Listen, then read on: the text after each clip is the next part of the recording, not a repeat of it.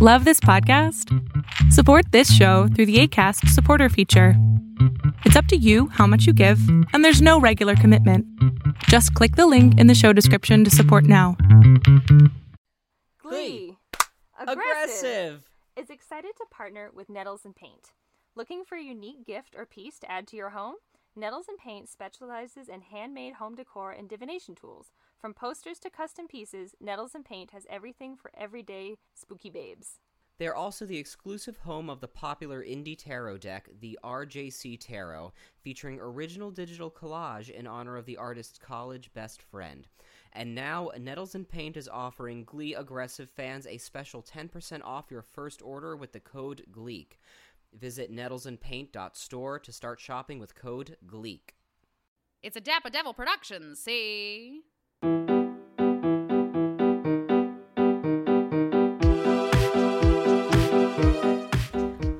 right, hello everyone, and welcome to another episode of Glee. Aggressive. Aggressive. My name is Karina Stokes, My name is Ian Brodsky. and today nothing has gone wrong. Nothing at all. It is not at all a half hour after our already arguably early start time, and everything is perfect and nothing hurts. Yep. Um, I just want to say that when I was uh, scheduling this, someone in this call said we could probably start at eight thirty if you wanted to, like a fucking maniac. and it wasn't you, and it wasn't me. I didn't so... say it would be a good idea. I said that we could. That it was it was a possibility. The fact that you would be willing to wake up at God's hour of 8:30 in the morning and immediately discuss Glee is a, a cursed, cursed fact. I wake up at 8:30 in the morning every day, ready to go on some kind of tirade or another. Might as well be this. We haven't even mentioned welcome back, returning champion, the internet's own rascal. yeah. I'm here for chaos once again. Um, At 10:30 in the morning. 8:30 in the morning, we've brought you here um, appropriately because we're discussing season three, episode three, and it sure is entitled Asian F. Can I tell the story of how you introduced this episode to me way back in the day? Yes, but first let me tell everyone that it originally aired on October 4th of 2011, after Ian's sense. birthday. Yes. Oh, 2011. Okay. So, when this pod this podcast first began, um, Karina sent me messages saying I'm probably gonna want to have you on for a couple episodes, and I said that's great. And she said the episodes are uh, Throwdown, Audition, and Asian F. And I said, Asian F, what? Did somebody get a B plus? Heyo! and then I noticed Karina wasn't responding. She wasn't typing anything. there was just like a long moment of silence. And so I went, hang on, is that actually what happens? And she replied, it was an A minus. so that was my introduction to the concept of this episode. And see, like, here's the thing, though. It means like they didn't. They they were right, I guess, in like like Yeah. figuring out what the joke is. Yes, definitely. There, I have a lot to say about it, but it was a sort of, it was one of those moments where I went, oh, oh dear. Um, well, to get it out, I did check, and this episode is just fully written by Ian Brennan, uh, our our favorite white man. So I was like, oh, maybe this is because this is the writers' room season. Maybe there was some like outside influence. No, I feel like that makes sense because I had the thought, and I only watched this this morning. I woke up, I half woke up at like 8 o'clock when, oh, I gotta watch an episode of Glee. Rolled out of bed, ordered my breakfast, which was late, and then watched this episode and thought, am I that tired or is this that lazy? And now it kind of makes sense because I could totally see Ian Brennan just being like, whatever, we have other writers to help us out. Like, just, uh, I don't know, uh, Asian F, Mercedes versus Rachel, Kurt versus Brittany. It, go. Yeah. And, like, here we are. it was, it, it's definitely a lazy premise. It's a lazy uh, concept, but I do wonder if he didn't bring in an Asian consultant for some of it because there are some bits as we get later into the episode that I went, oh, holy shit. Um, So, and I mean, some of it is very universal, um, but the the core of it is Ian Brennan made a joke that he doesn't get to make. Yeah. hmm So Even if it's a Mhm. joke that turned out to be to have landed, um, still not his. it's his funny joke. when I do it. Yeah. Right. You had written this episode. It would have been great. And It probably had a lot less weird things in it. Because So if you let's- haven't guessed by now, and if you haven't heard our prior episodes, Rascal is in fact of the Asian descent. yes. Yes, I am an official Asian. Yeah, that's why we got you here. She's showing us her card right now. I wild. am. I am. It's embossed. Yeah. oh, don't emboss him. Um, So uh, my first note is just oh no, but my second note is uh, recap. Stop saying NYADA. I know that it's like for the like for the AMDA equivalent, but just the word NYADA is just gross. oh, Ian, if you're tired of hearing the word NYADA, you uh, I know. I am. you better get ready. I also I'm- this I'm- is the first uh, this is the first time that I am recording with having only seen this episode and not the prior episodes in the season. Mm-hmm. Um, I was like, it's episode three. Can't have missed that much in episodes one and two. That's false. I have no idea what's going on.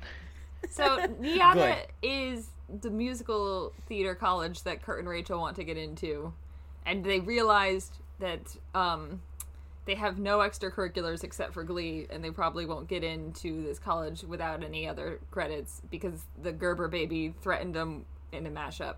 Literally, literally, someone who said, "Do you recognize me? I was the I'm the Gerber baby." Oh my god, uh, that's incredible.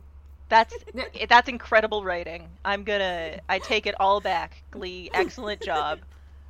A threatening. Gerber baby is crucial. They're actually picking the new Gerber baby right now, so that could be anyone. Oh, If you know a baby, Pierce is quaking. yeah, if um, you know a baby, send him into Gerber. We then open on Mercedes is late and sick and doesn't have time to eat healthy for this booty camp uh, Glee. So here's the thing about booty camp, which I hate that we have to continue We- talking about it. I First of all, that we have to keep saying that word. Tina's in it. Tina was not told she had to go to booty camp in the prior episode. She's just Right. there. Who knows why? Right. Also, Probably Santana. Santana got kicked out of Glee Club two episodes ago in the premiere. It was a big deal. She got fully. Will kicked her out, and in this episode, a one-line throwaway that she's like, "No, I'm back." Hello. Literally. That is lazy. I was I was gonna say, d- is that just was she like kind of trying to defect over to Sue or what? So she got fully kicked out She and got then kicked out for lighting a piano on fire because Sue told her to. So she was. Good Will for was Sue. like, "You are not allowed to be back in Glee Club until you can show where your loyalties lie." And she has not done any of that. She's just back now because I guess they hmm. wanted to have her around Convenience. for some musical numbers later in the episode.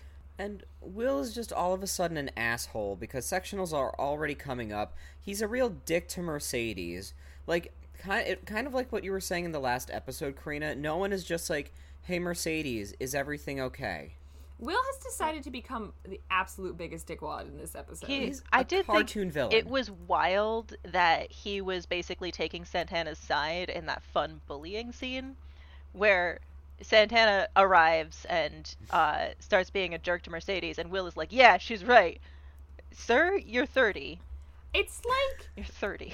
It's like Will was like, "How do you teach people dance?" And he turned on an episode of Dance Moms and it's like, "I understand child abuse," and so that's his only metric is to be Abby Right. Miller. But That's it does the only not. thing that he knows." Because look how good that Maddie girl turned out. JoJo Yeah. Siwa is thriving though. I also is. is. this another thing that I have missed? Like, is from everything that was going on in the episode. Admit this is another episode which I watched twice. The first time I was playing Hades while I watched Yeah. it, so Obviously. I it's only the 2nd You're time consistent. that You're I have. consistent. I watched all three of them while I was playing Hades, and admittedly, I have spent many hours playing Hades. Um, it like everything that Mercedes displays in this episode made me think she was pregnant.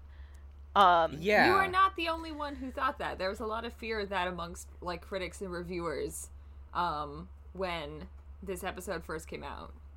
There's been no mention Which- of that. okay. Which if if the if this were a different show, better writers, what have you, that could have been like something. But no, this is really just in the interest of Amber Riley auditioning for Dreamgirls Yeah. I mean, they had down a, the line. There's a grounds for a Mercedes pregnant thing, and it could even Yeah. be because like she was dating Sam through the summer, I believe, and now she has, And a, now new she has a new boyfriend. boyfriend. So you could have a plot about like you could Whose but it'd be baby the is it same- plot? Right. Yeah, It'd be the or even- same yeah. plot as season one. I guess you could throw in the fact that Sam was white, so you could have some fun like interracial relations there. That's what everyone comes to Glee for. Definitely sure Glee would handle that with tact and grace. Yeah, You it's see no problems there. it's both like this episode We're both I can't tell whose side we're supposed to be on, right?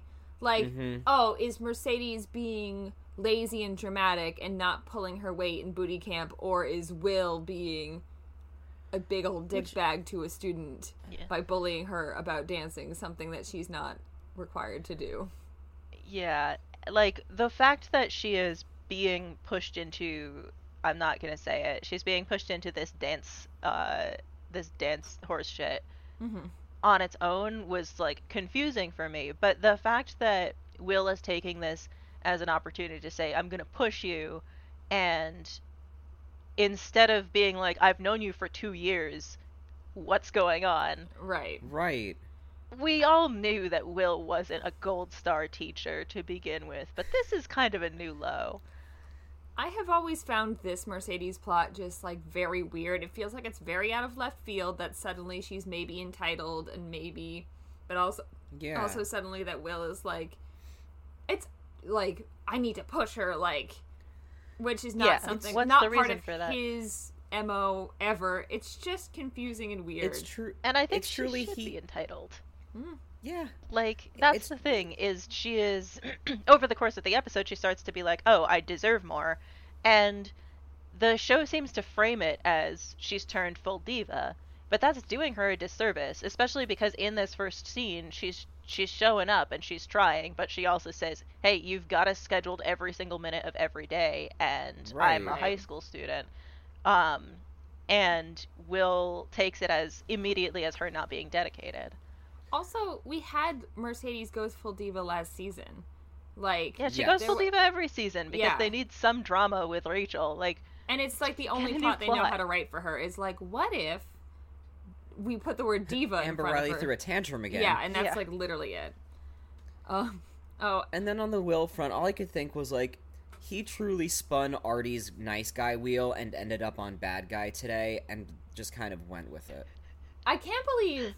So, Will finds that Emma has bridal magazines. Which, first of all, this woman has planned, has been married, like planned and been married tw- like twice, basically. Because she's already planned a full wedding, so it makes perfect sense that she would have bridal magazines, and then she eloped, and maybe they were gonna do another party afterwards. Whatever.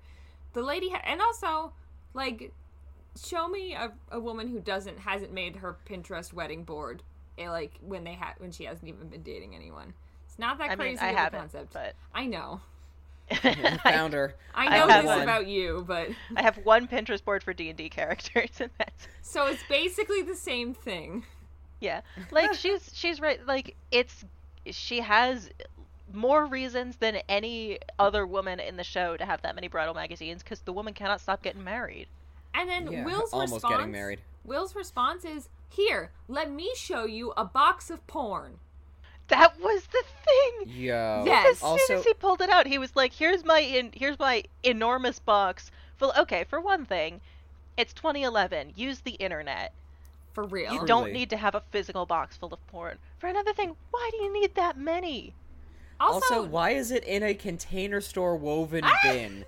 Like, I truly His- saw his that and wife was used like, to work I at sold Sheets and that in 2011. you could have I'm sold Will. Schuester his pol- his porn box. It was Oh, left behind by Terry. Boy's dream come true. That was definitely like a Sheets and Things cast off. Oh my god, yeah. Yes, And the and like absolutely. you know what, Will? Even if you're dating someone, it's not great to be like, surprise, it's porn. Especially somebody that you know has a lot of hangups around sex. He's just like, oh yeah, you showed me your. Uh, this is your stash of bridal magazines. I'm gonna show you something that is the equivalent. It's not the equivalent. also, That's like not, not the the equivalent, equivalent. of bridal magazines. And he, that's like a half a step away from being like, you know, we should check these out sometime. Like maybe get an idea of what's going on. That's Oh kind my of what I thought it was because Will has been desperately trying to get Emma to put out, and maybe he's like, maybe if I show her some sexy, sexy porn, it will help. But assuming that not both sexy, sexy. and assuming that both Will and Emma are just fully straight, sh- Will showing Emma your straight man porn is not going to do much necessarily Right. to help your case about wanting to be intimate with her. And Emma immediately just sort of puts it aside, like, okay, You're not- yeah. you you have once again No, misread the situation. Will this this is Will sucks. We know this, Will but he does. And this couple seems very bad at communication. Yes. Yeah. Because this is also the scene where he's first like, "Why haven't I met your parents?" Which has that also come up before? Has he ever wanted to meet her parents before? Or is this just like the first? thing? No, Okay. but I could give that as like a passage of time, growing relationship. Yeah, I'm. I wouldn't. I, it's not something I necessarily expected. I was mostly just wondering if I No. had missed something earlier.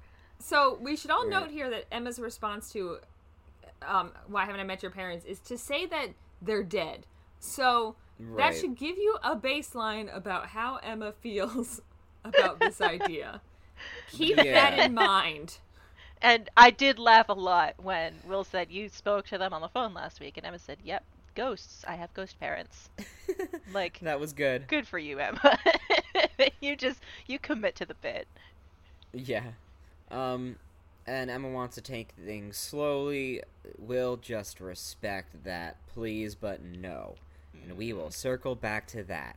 Instead, we have to talk to Mr. Mike Chang Sr. Okay, real quick question.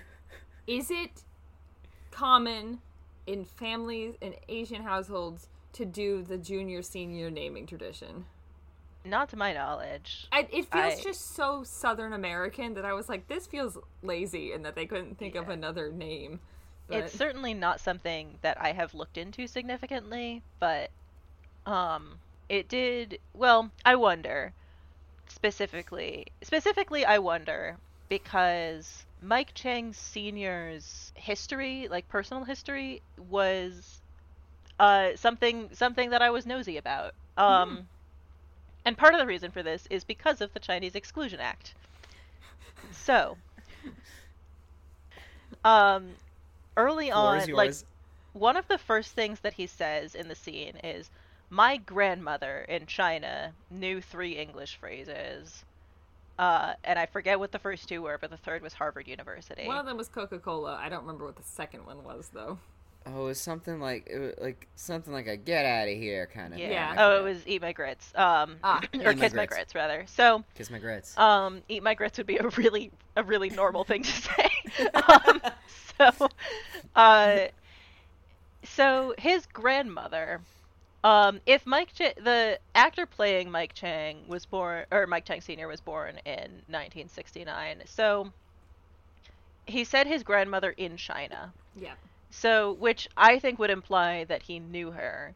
Um, so that would mean that uh, he was born in China or lived in China for some for some period of time. Um, the Chinese Exclusion Act was officially repealed in 1943, but wide-scale Chinese immigration didn't actually begin until um, 1965 when the Immigration and Nationality Act was passed.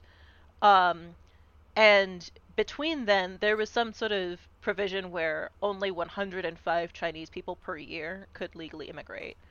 Um, now, there were other Chinese immigrants that got around the Exclusion Act, and there were also um, people of Chinese descent who were here from before the Exclusion Act. But since Mike Chang Sr. it spoke about his grandmother specifically, it implies that he was an immigrant from after the Chinese Exclusion Act. So I have to wonder is Mike Chang, is his name Mike, or did he choose an American name? Which was not super uncommon. Right, yeah. Um, uh, pretty much all of my relatives post World War II chose English names, um, which is slightly different for Japanese or Okinawan people because post World War II you really didn't want to. There's Uh, some you- pretty valid reasons for yeah, there was a lot of pressure to assimilate, but it's also a very common immigrant practice to uh, come to the U.S., learn English immediately, and choose an American name.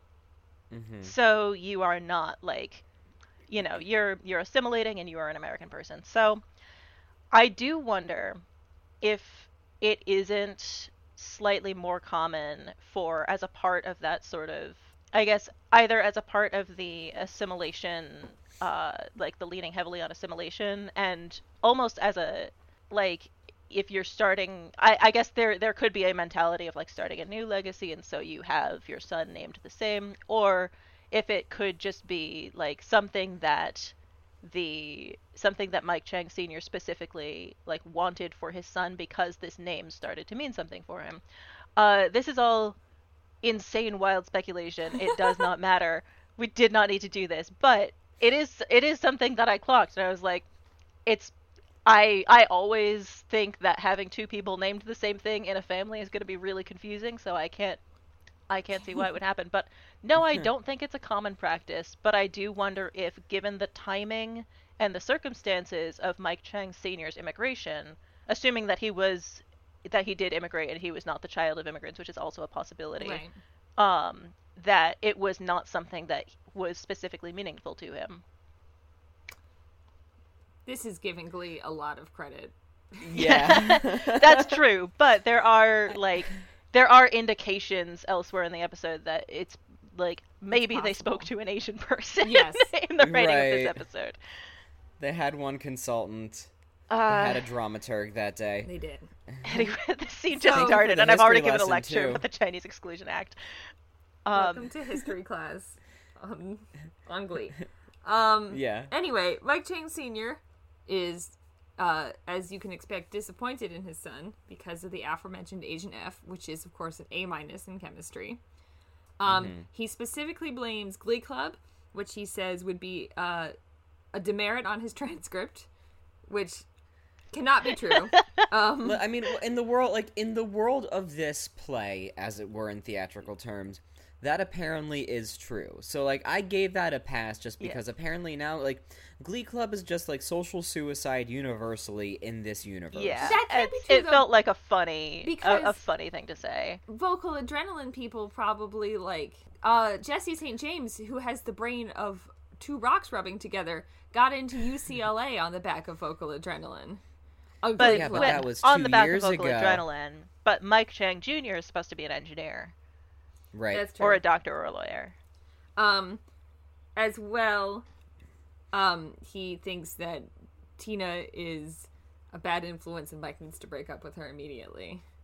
Because Right. she Yeah. is not she's- which Figgins agrees with because of Tina's vampirism. which And Right. then they do a flashback in which Tina says a really racist thing. So yeah, that Yeah. it's Glee being like, see, everyone can be racist in Glee. she she references Figgins's spicy curry blood. Um, Yeah. So yuck. Yeah, Um, Great. all around. So I'm gonna talk about the Asian F thing. Okay. Um, Floor is yours. it is a joke that I did also make.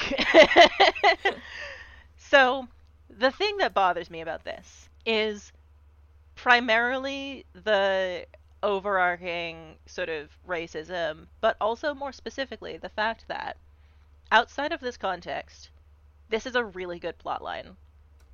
This whole episode, I was like, this rules. This story is great. Um, but they couch it in this term of this is because they're Asian. So, the concept of strict Asian parents requiring good grades is a by no means universal, which is good for me because I would have killed my mom if she had expected me to get straight A's. Yikes. Um, but B, it is rooted, it's grounded in some specific truths, which are specific to Asian not not specific to Asian people, but like specifically Asian communities are going to have the context to make this joke. And that does come back to the Chinese Exclusion Act. Not just the Chinese Exclusion Act, but other uh, acts down the line which did not specifically exclude Chinese people, but all people from Asia immigrating. those acts were repealed, I think, mostly around the same time. Uh, and so there was a basically a wave of Asian immigration that happened pretty much all at once to the point that a lot of children of immigrants were around our age at that time. So it would be like a lot of first generation families who came to the US looking for better opportunities, looking for more like giving giving their kids these opportunities. But when you immigrate, it comes with a lot of, as you can imagine, stresses. Uh, you've left your entire family and culture behind. You have, in many cases, uh, moved to a place where you do not speak the language.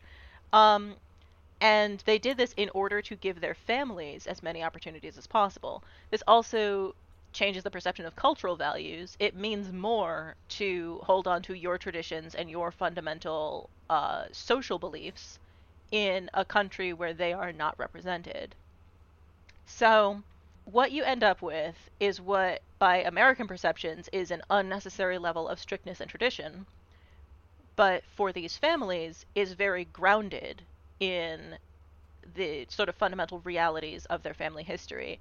So, when Asian kids complain to each other about having Asian parents, and even though my my mom is the child of children of immigrants, and she like she was in uh, the Mike Chang's position, and she is um, you know she's she wasn't expecting me to get straight A's. She still has some of that like she is still recognizable as fundamentally an Asian parent, and there are a lot of sort of consistent elements um, that have just been born of this immigrant culture.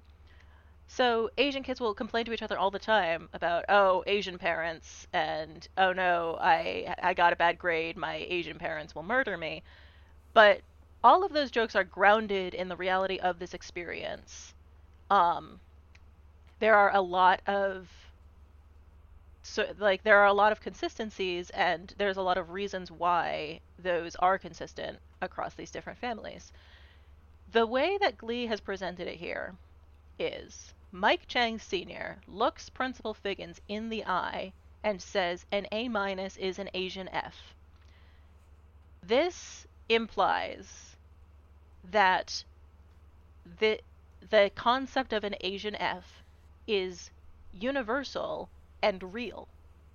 It implies that this is not just a joke that Asian kids make to one another this is something that Asian parents believe of themselves, and not only Mhm. believe of themselves, but require as some kind of cultural value. It completely misrepresents the entire history behind why Asian immigrant parents are frequently so strict and so focused on grades, and it also implies that this is a real thing and it's not just something that Asian kids say to one another.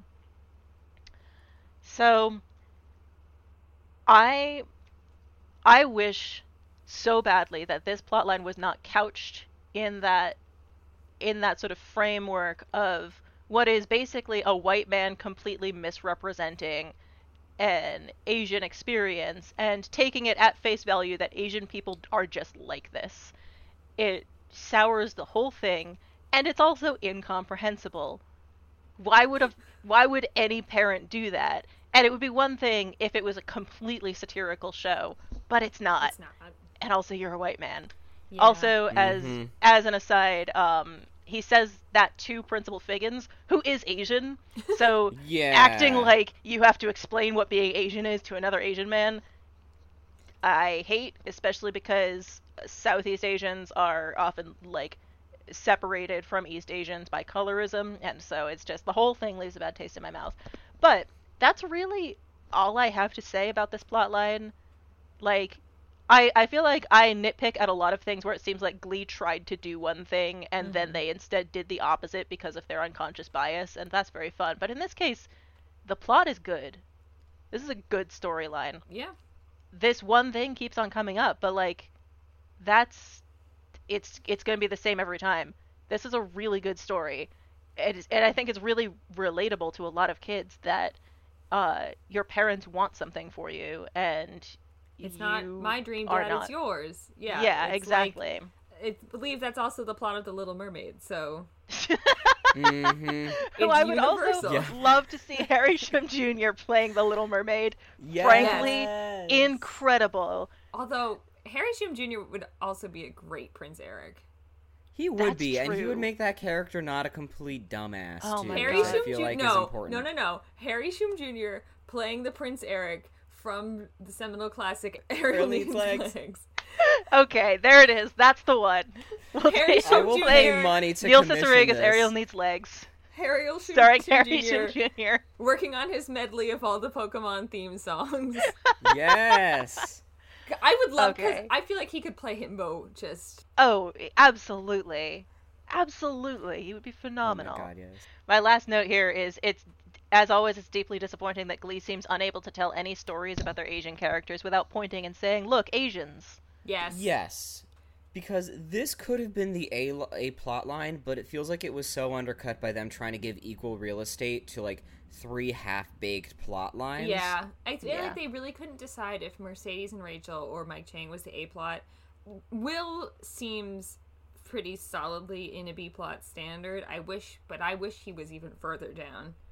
I wish the plot hadn't happened. Yeah, I wish he was in the no plot, but Yeah. there you go.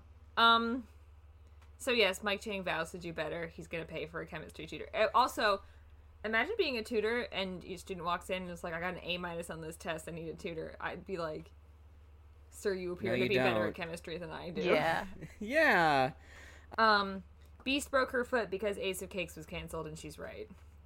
I have to wonder. I didn't get that one at first, but now that you said, it, I'm like, okay, that was a TV show, Ace right? Ace of Cakes Yeah.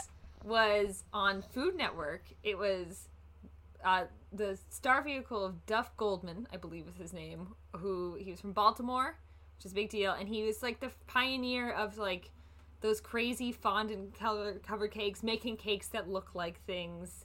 He was known for big show-stopping cakes. He did them at a, and he had So this it's his fault. and he had this quirky crew of bakers that worked with him and they had tattoos and they were like we're not your regular bakers we're cool bakers um I remember and it was fantastic 10 out of 10 everyone should watch ace of cakes it was a great show Is it streaming anywhere? yeah discovery plus Eh, I do wonder if some of Beast's role here was intended for Sue initially, Mm. because that's not the first, eh, or it's not the last unhinged thing that Beast will say this episode. Right. yeah They had a Sue plot line, but had to cut it because Jane Lynch wasn't available. Sue was in- because we don't see her in in this one episode. We do. She's in one shot, or like she's a, like there's two shots with her, yeah but it and so it seems like they they had initially planned for her to be in it, and then and then didn't. Do, You I I absolutely missed that. I Yeah. cannot. Recall. she doesn't have any lines. she doesn't speak she's just in the background Sure. sometimes Vibes. some of the better episodes are ones that don't have sue in them and yeah, they don't seem to know how to use her. She's they- by far, I think, the best. Uh, I won't say the best character because they No, they don't know how to use her. they don't know how to use but her anymore because she started out so strong. So now they're just like Yeah. everyone loves Sue, and they put her in, and it doesn't work as much. and it doesn't work. because without But Jane, Jane Lynch, Lynch, still it's like- delivers. yeah, Yeah, Jane Lynch is too good for this world. she is. Both like world proper and like the world of the Glee. Now all the football players are going to be dancing in West Side but Story. they do have to audition. Apparently, it was unclear. Yeah, and also, what does this does this have any bearing? Like all of the football players at the end of the scene look at Mike like you're going to teach us how to dance, Yeah. and then he that does. really doesn't like we never see go that. anywhere. No, Right. Also, there's a really hot guy in center frame. Is that a new character and he just didn't have any lines, or was that an extra? that's just an extra. I'm pretty sure he might come up He's- to dance later. I don't. I don't recall. Oh, God, I spin off about the hot guy. He was hot. yeah. Oh, you want? to yeah. spin What else do we need? I thought you were about to go off. I was like, yes, please tell us more about the no, hot guy. no, no, it's just just I, I just want to spin off of the hot guy. I don't know what he he could just sit there. I'd be like, okay. He's he's Cool, like lo-fi beats, but, but Yeah. with a hot guy. lo-fi beats. Lo-fi I was like, this guy hot is way too attractive, and he's in center frame. He's got to be a character. Yeah. Never showed up again. You would think again, camera angles mean something. Glee. Figure it out. Maybe they, the Um, camera operator was like, "Damn, this guy's hot. Put him right in the middle." totally. Or Ryan Murphy was. Yeah, um, true. my biggest problem with this, and of course I'm, I know suspending disbelief or fucking whatever, Yes. but like, you don't prepare a dance for an audition typically. They tell you If you're auditioning for a musical, in any pretty much any context, you are being taught a dance because it's not about like how great do you dance as much as it is like how do you pick up choreography, how do you move, How do you can learn a use you? dance? Right. But like this seemed to sound like okay, all of you go home, pick out a song, make up choreography to it, have it prepared like at a show performance level for this week so you can audition for West Side Story because it's important that football players take ballet. Um, although I would say in this context, which is a high school that's never successfully run a musical before, being run by the football coach, the school counselor, and Artie, they probably don't actually know how audition processes work, which actually shows Fair. later in this episode. Fair. Yeah. Yes, 100%. They need as much help as they can get. We, I don't, we- I don't know why I just wrote now we have to care about the football players. yeah, I guess we do. We don't. I wrote, do people still say booyah? If they don't, they should. They should now. We should bring Booyah back. We go to the cafeteria. Um, we get to officially learn the name of Mercedes' large black boyfriend. Um, which yes, is with a mustache. a terrible mustache. His name is Shane. Um, so far, his only job seems to be encourage Mercedes and also be black, and he's succeeding in both. Yes. Certainly. Sure. Also, Mercedes mentions that she's like he's like you're a star and you're perfect and everyone should respect you. And she says like I've been here 3 years and no one's ever said that to me. Mercedes is a senior. Um Oh my god. Oh, I mean, she probably means in Glee Club. that's but- fair too. Right. That's right. true. I was It like did she uh, transfer did they not understand time? Yeah, it That is makes sense. sort of- They were probably talking about Glee Club Yeah. It's an it's an odd phrasing to be sure. cuz uh, her boyfriend's like, you can't be friends with Rachel. She's your enemy, and I'm like, oh no, we've already Not this done Yeah, again. not this again.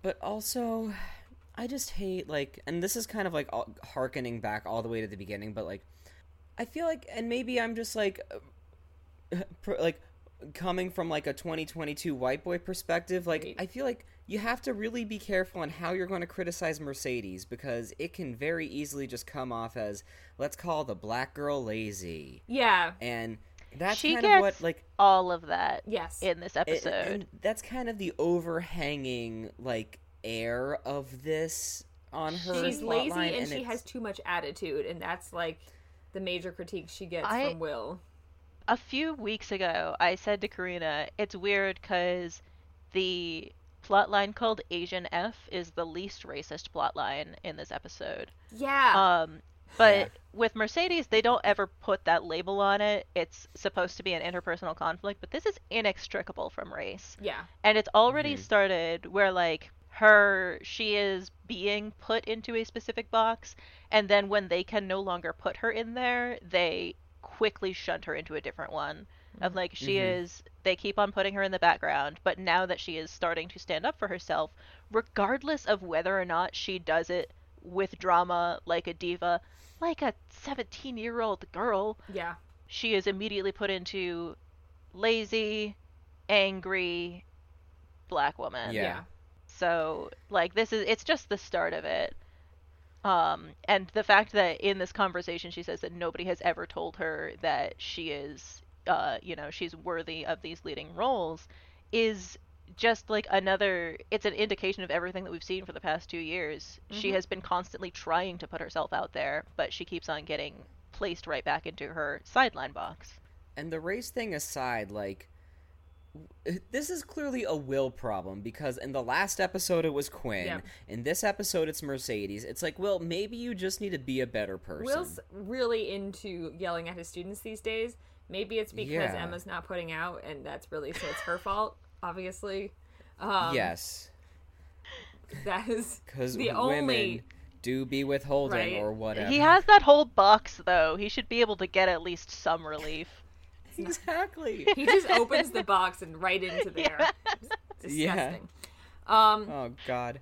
It's also like interesting to think about how Mercedes, the whole conversation about casting Mercedes would be like the unconventional and the the more like I forget what word they use like the more out there the choice the riskier choice. is also tied to the fact that she's black because that's not what you would typically think of for a, a Maria. You Yeah. wouldn't also Right. That's typically the- think of a Jewish woman, but you know, Yeah, you definitely wouldn't typically think wouldn't typically think of either of them for the casting of Maria of Yeah. West So- Side Story.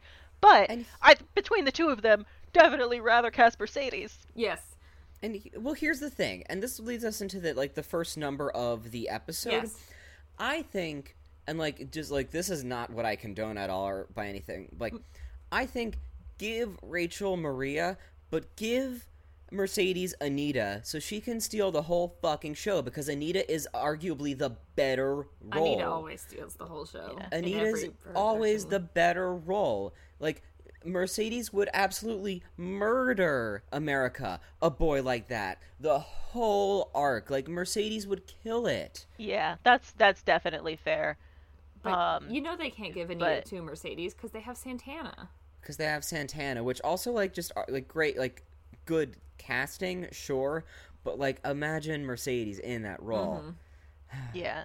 So we do have Mercedes audition number What is she I have- What song is this? Spotlight by Jennifer Hudson. Okay, I've never I have no it. notes. Perfect performance from Amber Riley. They couldn't name Jennifer Hudson in the prior scene because they were talking about Dreamgirls. They mentioned Beyonce, Yeah. not Deena, and then they mentioned Effie, not Jennifer Yeah. Hudson. And then they give her a Jennifer Hudson song. Yeah. Fine. Yeah. Meanwhile, Brittany and Tina, who started out by like backing her up in the Glee Yes. Club setting, don't even get a costume change, but Mercedes gets a full glow up Yes. gown and everything. Yeah, she had like a full gown, like a prom dress Yeah, she in the looked- back, and she just put it on, and she looked amazing, and she sounded amazing. Yes, of course she did. like uh i i don't know the song i think that the the context around the costuming and everything and like they the way that it was sung at rachel because once again this is the two of them butting heads was like uh exhausting but perfect number I could not No figure out for the life of me for a while who she was singing it to because at first I was like, because she had just comes off of talking to her boyfriend, so I'm like, she's singing it to him. That seems weird based on the lyrics. I'm like, wait, is she singing it to Will? And then I'm like, Yeah. oh, she's Yeah. singing it to Rachel. Okay. Um, also, I don't think you're allowed to bring backup singers to an audition. Uh, This, feel like like this that's is not again okay. like we talked about last episode, terrible audition song for Maria. yes, yeah This is not a Maria audition song. great Mercedes Let song. Brad rest. I know. yeah fantastic mercedes song though Um, she Yes. she kills it, and everyone's very impressed. It seems like she's really come into her own, and look at all this confidence, which she's had many times before. But I guess we're ignoring that. Right. And today, Growth today she has exist. more confidence than she's ever had before. Cut to the hallway where apparently now we learn that Mike Chang has been working on his voice. Good for Mm-hmm. him. Now he can sing. Um, Tina is there, already knowing that like an A minus means an Asian Right. F, like you were saying, That- Rascal. dialogue I actually loved. The well, okay.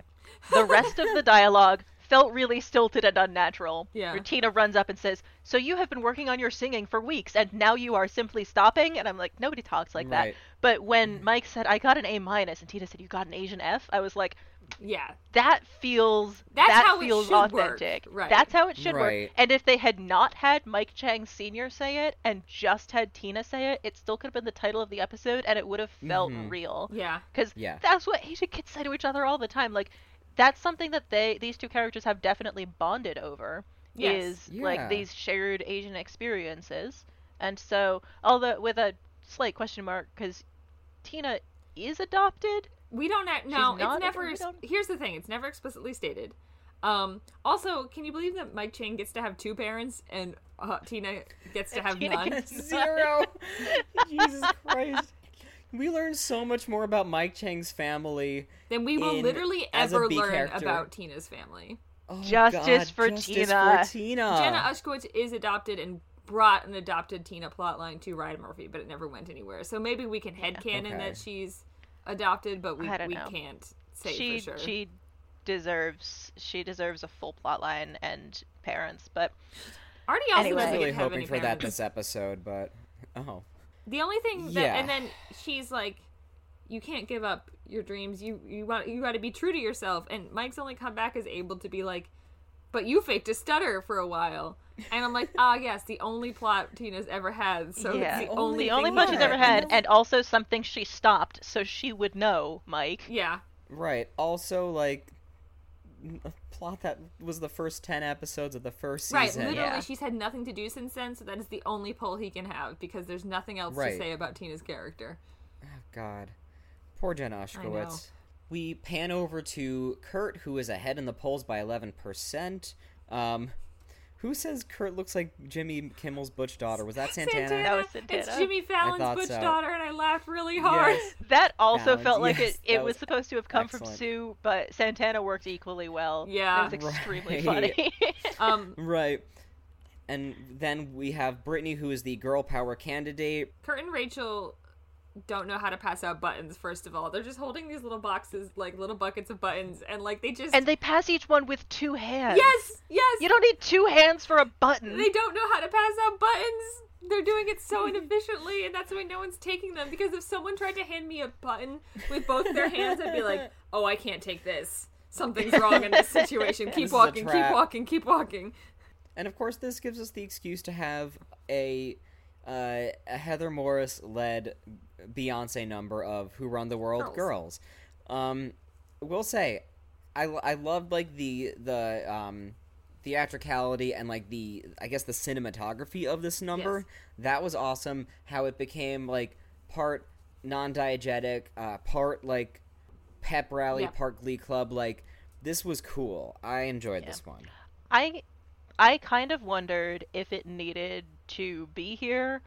Um but I liked it a lot and I'm glad that it was there and also if I had watched Glee while it was airing, I would have known I was bisexual like way, earlier. earlier. Yeah. Way earlier. Um, it Yeah. didn't need to be here for plot purposes. It did need to be here for selling iTunes purposes because otherwise there would be no pop songs in like this whole episode, and that won't do. That's Mm-hmm. true. it needed to be there for marketing and reasons, and because Heather Morris dancing is a gift to this earth. Um, yeah. Yes. And get like getting all of the girls in on the dancing Yes. was it was really great, but I was also kind of like we don't need just just put Heather Morris there. Yeah. that and also this was where I was like, was, did the costumer was the costumer on vacation or something? Because the whole th- that, that was all over the place. Like, because I get like you kind of get like almost um from the th- thriller perspective last season how people get caught up in that and join it, but like this just kind of felt like oh well we forgot to make um a pep rally outfit for Quinn.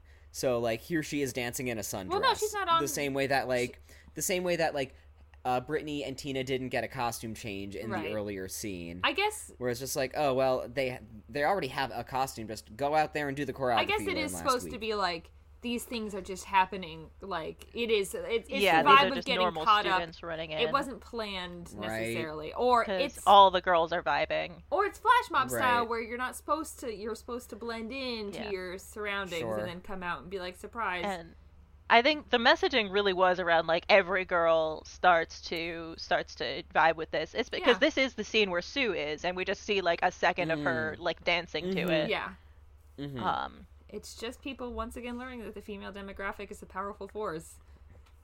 Yes. Yeah. So girl power. I am bisexual. Uh, no more notes. This was where, Yeah. yeah. I guess this was where this was before my coffee kicked in because you were saying all that. I'm like, oh yeah, you're Yeah. right. Um, I had to rewatch this one because I was also so I, I also watched woke up and rolled out of bed and turned on Glee, and so I was eating a pop tart during this part and it was like ah, I missed part of it, so I Amazing. watched it on YouTube later and no notes. cut to um casting Mercedes. Uh, Mercedes, our little girl, is all grown up, and Will takes the fucking credit for I that. You dick. Yeah. I, that nothing filled me with She's more grown up hatred. despite you. I was filled Like- with hatred for Will at this point where he's like, I did a good job. All my I, bullying yeah, worked. I did that. that had big Prince from Ariel needs legs energy. Do not besmirch the good name of Prince Eric from Ariel Needs No, Legs. that sorry, Prince I'm is so sorry. That's on me. I take it all back. by I take comparing him it to all back. Will Schuester. Prince Eric has done nothing Um, wrong in his life ever. That's not true. I'm sure he's committed war crimes, but like on accident, guys. on accident. He was just kind of at sea and happened to kill a He bunch of know. pirates. Yeah, I Uh-huh. don't. I don't necessarily trust that he has committed war crimes because I'm. I'm pretty sure that he's never done anything on purpose, Right. He's not done anything except on for the except for the Pokemon theme song. except for the medley. Pokemon. That's theme his song. life's passion. he he like Mike Chang is an artist. Um so the whole purpose of this whole casting thing is like we're going to have you audition again. It's called a callback. It's actually a very They normal named the thing. process, but they make it into a very big But- deal.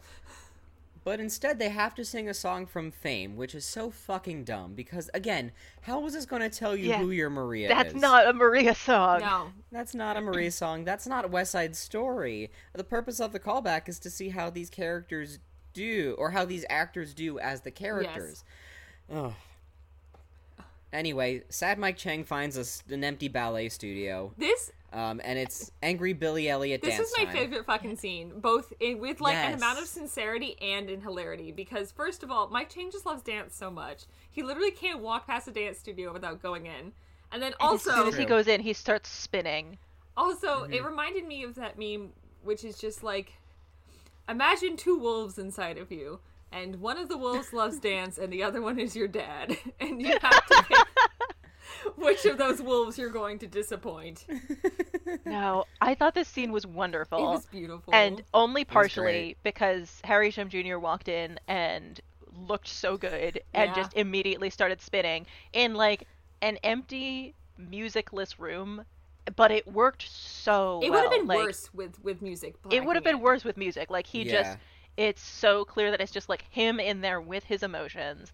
And then when his fake dad shows up, it feels really good when all of the like his dad doesn't just say you got an Asian F. He says if you get hurt, you're not going to have anything after Right. this. We want your priorities to be different because we want Mhm. security.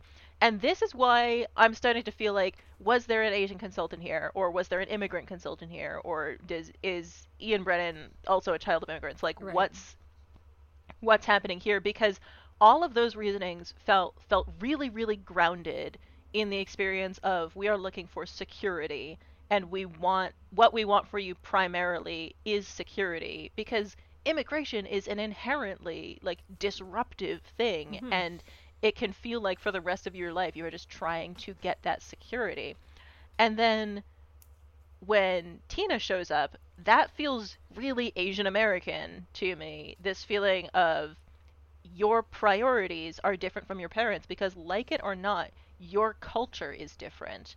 You Mhm. have grown up in a different setting, and which, again, I question. I think it's possible that Mike's parents are also the children of immigrants, but they, they're clearly their Regardless, experience is yeah. different and your Right. priorities are different and they're not better or worse you have different things that are important to you because your parents sacrificed a lot to give you all of these opportunities so there's always going to be like you are not growing up in the same world and in the same culture that they were and so there will always be a disconnect so tina's which i had my next note is oh tina was fake too okay Right. So- I had I had supportive ghost Tina. yeah, so fake Tina has a speech that is just as grounded as fake dad, and it felt really good to acknowledge the fact that fake dad is not coming from a place of just strict Asian parenting. He's coming from a place of wanting the best for his son,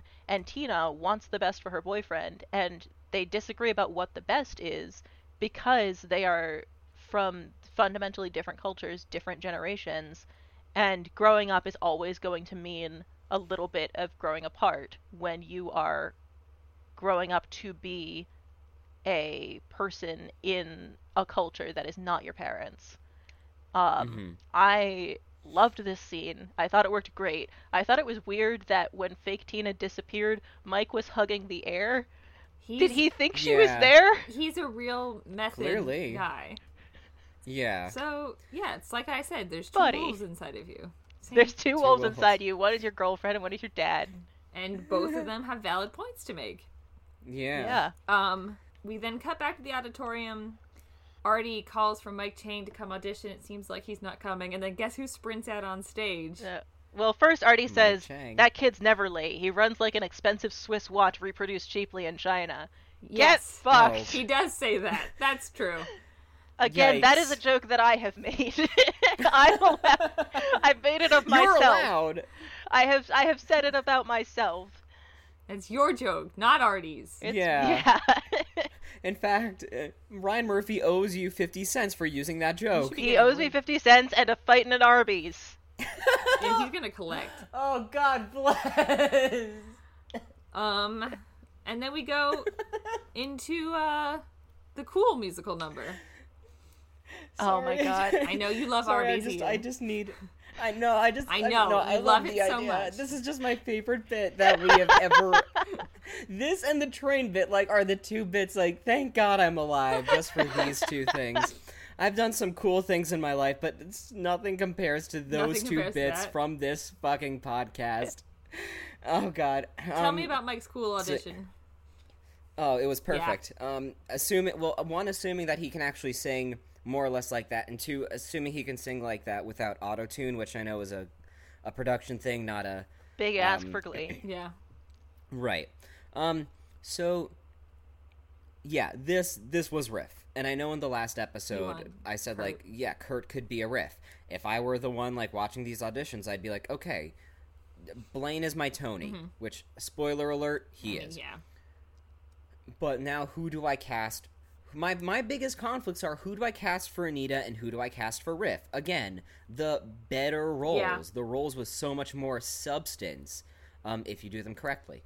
Um, because Mike Chang doing cool, like dressed the part with a whole gang of Which ballet once again, you're not supposed to him. bring other people into your audition. Right. Stop doing that, kids. Right. And and even Beast was like, "Man, you taught all my boys." And okay, That's some um, fancy hope it footwork wasn't you gave waste my boys time. there. Yeah. she says say And he's fancy like, I- footwork. And he literally, and Mike Chang literally pulls like a, "When you do what you love, you never work a day in your life." Okay, I will say though, the absolute sincerity with which he says, "It's what I love to do. It's never going to be a waste of time." I was like, stab me in the heart. Yeah, that was Totally. Imagine having fantastic delivery. dreams. Totally. Beautiful. Fantastic Yes. delivery on his part and like a really beautiful like it's you can see the decision that he has made Yes. about like Right. what his priorities are. Uh, I wrote it doesn't Right. actually matter who gets the part of Maria because nobody's going to be watching her. No one is going to. Not watch. with Mike Chang on stage. There's a whole thing in like musical theater where it's like you're leading lady, and like this is more of like a symptom of a patriarchal like society or what have you. But like your leading lady, your leading ingenue is always like the least like memorable thing. Like you really need to be good at your job. And again, this is just like a like this is just because the character men don't know how to write women characters overall. Like Shocker.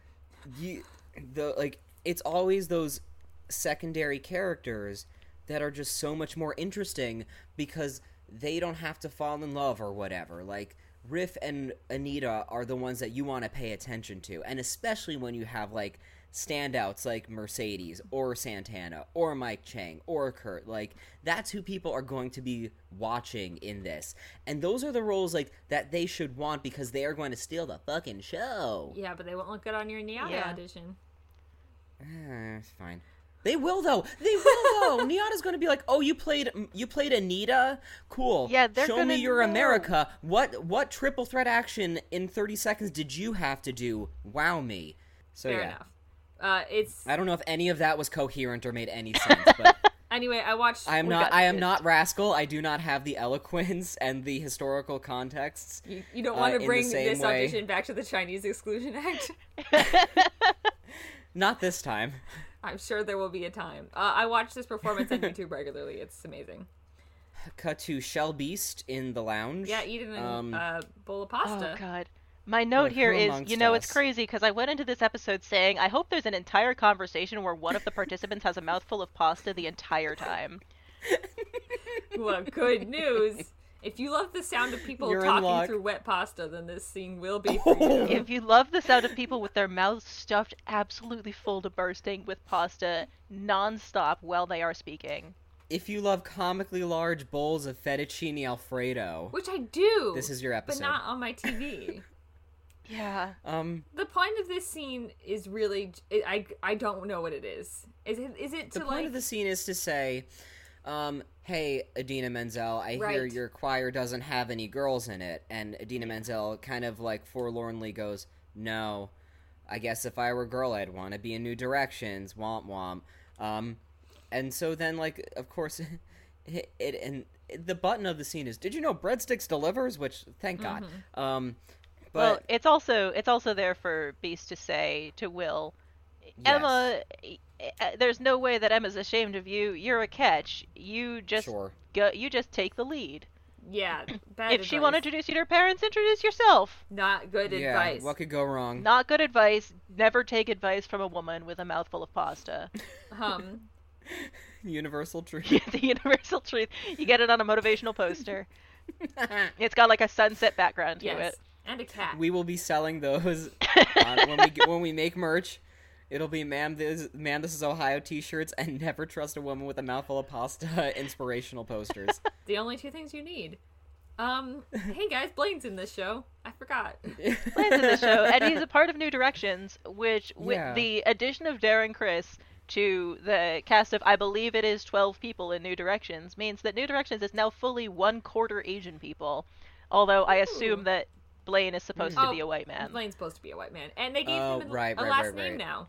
Is this when we finally learn Well, his they call him. eh, They state that his initials are B A, and then when they're panning on the cast list later, I think it very quickly Mm. It says up- it says Anderson. Yeah.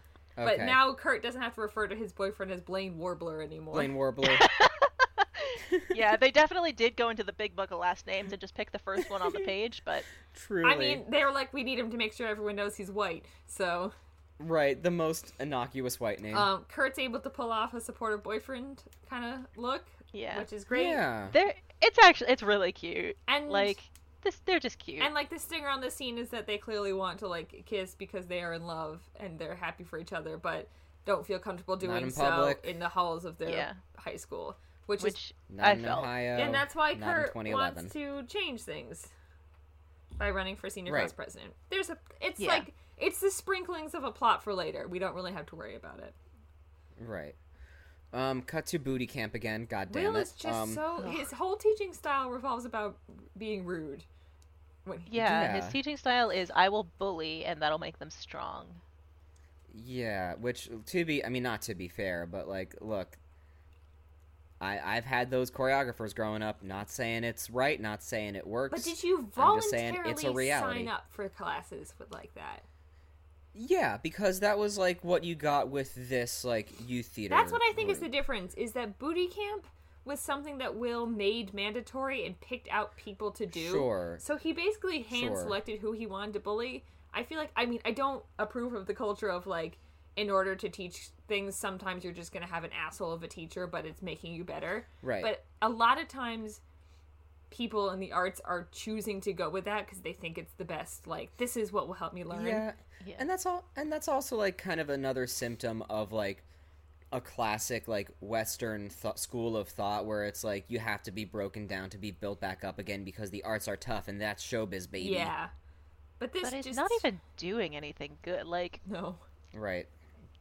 They're doing and they're doing one move. They're doing one move that boils down to Finn and Mercedes because Finn can't dance and Mercedes is lazy. But but And- Finn's able to take it in stride and like yeah, push he's through able to and take it in stride and he is uh, you know, the reason that he can't do it is he's just bad at dancing. But Mercedes is lazy. right. This is a And then race this- issue. Yeah, This is a race issue, especially because it leads into not even and I'm telling you I'm not going, but like the 5 minute sequence before that, which like everyone in the theater community knows about because it has that iconic Effie we all got Yeah. pain lyric. yes, Um, which I used to use on people in college when they would be bitching and moaning about stuff. yeah. Um, it's, and I, I still do to this day sometimes. So we get this whole like pre, and I'm telling you I'm not going scene. That is, I can only describe it as like full high school drama club energy because no one is doing anything but standing there and like half gesturing and giving terrible black sense Yeah. and being like, like you're late, you're mean and fatter all the time. Like there is no energy here. It's clearly just for Amber Riley, who does fine. Yeah. She like she does great in this. Yeah, she's fantastic. it's but they were because- like, what if we? because the stakes are What if we recreated this scene from Dreamgirls? Yeah. Wouldn't that be fun? Literally, because because the stakes are like either do the thing or, or like if you walk out of here, you're out of the Glee Club. Okay, so we don't even get the satisfaction of getting, and I'm telling you, I'm not going out of this, No. which could have been a fun, like, half diegetic, half, like, in the world of this, like, in the, like, They've already done that one. They don't want to brain re-release space. it. It was a lot of subpar edging. Yeah. yes. Um, I'm sorry I said that. No, you said it though, and we're gonna keep it. and meanwhile, we're, and meanwhile, we're all like, yeah, absolutely, that's exactly it. Um, Yeah. It's also like, well, oh, it's like it feels like almost an empty threat because Will kicked out Santana two episodes ago, and she And- got to come back with no Yeah. And she's just right back. So But it also it feels really like it feels like not an empty threat the way that it is framed because Will has made it clear that he has a zero tolerance for Mercedes fucking up. yeah, Right. only for It's Mercedes. just a race though. issue. Yeah, it's a, it's Um, a race issue. And Right. Mercedes also like she is framed here as like this is um this outburst is her feeling like she's pouting because she's bad at dancing. Right. And that's doing her a disservice, I think, that framing, because she brings up really legitimate points. Like, Rachel isn't here. You didn't call on her to Yeah. do uh to do this this dance horror because Will is treating his students unequally. Mhm. And Mhm. if some of them are bad at dancing, that is something for him, the teacher, to have to figure out how to deal with. But that's even beside the point. She is specifically calling out that Will treats Rachel differently. That Yes. Rachel is always getting everything that she wants, as that she is always getting treated like the star. And now that Mercedes is wanting to not be treated like a like a B-lister, like on the sidelines, now Will is immediately putting her into the troublesome box. He says, "Did you even practice this?"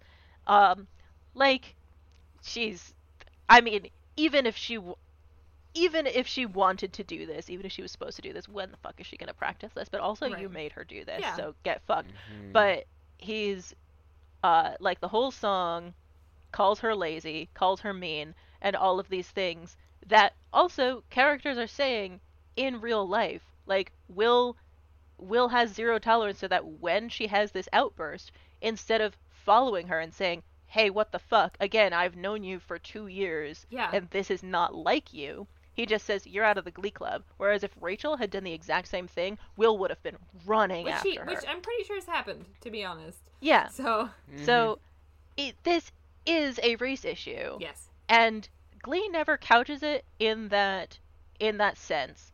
But I am confident that Mercedes will rejoin Re- New Directions because this is a show about New Directions. Mm-hmm. And I'm also confident that it's nothing is going to change. That mm-hmm. Mercedes is going to come back to New Directions and people might say to her, "Oh, things will be different this time," but they won't be. And Rachel is still going to be the one in the spotlight and she's and Mercedes is still going to in order for Mercedes to get the recognition that she deserves, she will need to leave New Directions. And if that happens when she graduates, then it does. But it like this scene made it so clear that Will is treating the like the special white woman in a very specific and different way. And the black woman who rightfully calls that out is angry and lazy yep, and that's Mhm. just the framing of the show. It is like it's not something that Will is ever going to have to reckon with because good guy Will can't be a racist. They can't they can't allow Can't that. do that. But he's Ugh. that's absolutely what's going on and it's Yep. And it's very really clear. yucky Yeah. knowing that the show if the show was willing to lean a little bit into it, they could be making some really interesting points about race, but they're absolutely They, not. would, they will not. They will not, and they will never. Right. Um, cut to. I was gonna say Mike Chang mom, um, but is Mike Chang's Yes. mom. Um, Uh, this had my. she walks in she walks in at him spinning and she says what are Yeah. you doing and he says i'm warming up for football well he's wearing full suspenders he is. yeah, he was he was in full Gene Kelly mode there. Also, this has my favorite fucking line in the episode, which is Mike Chang trying to tell his like describe. He says, "I only feel special when I do," and then he just kind of spins around a little. spins when i so do this wholesome, so pure. like he does. He barely even says when I do this. He just says, "I only feel special when I," and he just like moves his body in a dance way, Just and you're fully like, tours, yeah. and you're like, "Yeah, go, Mike Chang. You're so pure." yeah, you don't you don't have to say dance Show, You can- show you can not say it with your tell. body. express it. Show not tell. That's right, baby. Um, and the whole and the whole conceit of this scene is like the mom coming in and saying, "I covered for you when you didn't show up to your chemistry uh, tutor tutor tutoring session. Now I'm a liar. Like what's going on?" And he does this thing, and she says, "Like I never got to live my dreams because of my parents. It is my job to make sure that you that you I encourage yours." Problem solved. Great. Um, she always wanted to dance. That is the um, the M Night Shyamalanian twist here. Um, she too wanted to be a dancer, and it turns out Mike Chang is a pretty good Aw. teacher. So we have this really, really sweet scene of him teaching his mom how to Yeah. dance, and Yeah. how fucking delightful. This is my favorite scene in the episode, and it did make me tear up a little bit. Yeah. So, the conversation between Mike and his mom is the thing that made me stop and say, did they get Asian people to consult on this show? And obviously, it's not a universal, um, like, no experience is universal, but this felt really grounded. It felt like, first, an acknowledgement that Asian people are not a monolith, and How about that? it's not like the Asian parents are a unified Yeah. front. So, thanks for that. Weird framing at the beginning with the Asian F thing, but that this is good. Um, Mike's mom has imagining the union of yeah, Asian the union parents. of Asian people. it's hard because of the mind melding to have different opinions, but we do sometimes manage it. Um, so like, it's an acknowledgement that Mike's mom has different priorities than his dad, and also she had different experiences, and she recognizes the fear that Mike has of disappointing his father because she had the same thing. She said, "Your grandfather never let me take dance Right. lessons." And I would argue it's a lot harder when you're a kid if you want to learn to dance and your parents won't sign you up for dance lessons because you're a child. What are your options? But she describes it as she wasn't brave enough. She wasn't as brave as her son. But it feels really it feels like it makes total sense for her as a child of immigrants to have had that experience of being a part of this uh like like with Mike earlier just you're you're growing up in a different culture you have different priorities but your parents have very specific priorities and you need to connect with them. But now she sees it as her priority to not have her son have the same regret and it is because of their shared experience that she is able to make that connection and so when Mike then says, I can teach you how to dance, and you get that like really beautiful scene, I was like, wow, so the mother is ready to open up all of these opportunities for her son that were not opened up to her by her parents. And so now her son is able to open up opportunities for his mother. Generational healing. Beautiful. I Love to see it. I love it. It's just a really sweet and a really simple scene that has to come from shared experiences and acknowledgement of the fact that you are different people. Like, even though she also wanted to, to, to dance, she still, her priority was her family. Her priority was pleasing her father. Uh, I assume. I, yes, it was. It was her. It was Mike's grandfather. I was like, it wouldn't be his other grandfather, right? No. No. Um, Mike that Chang would Senior be Senior. crazy.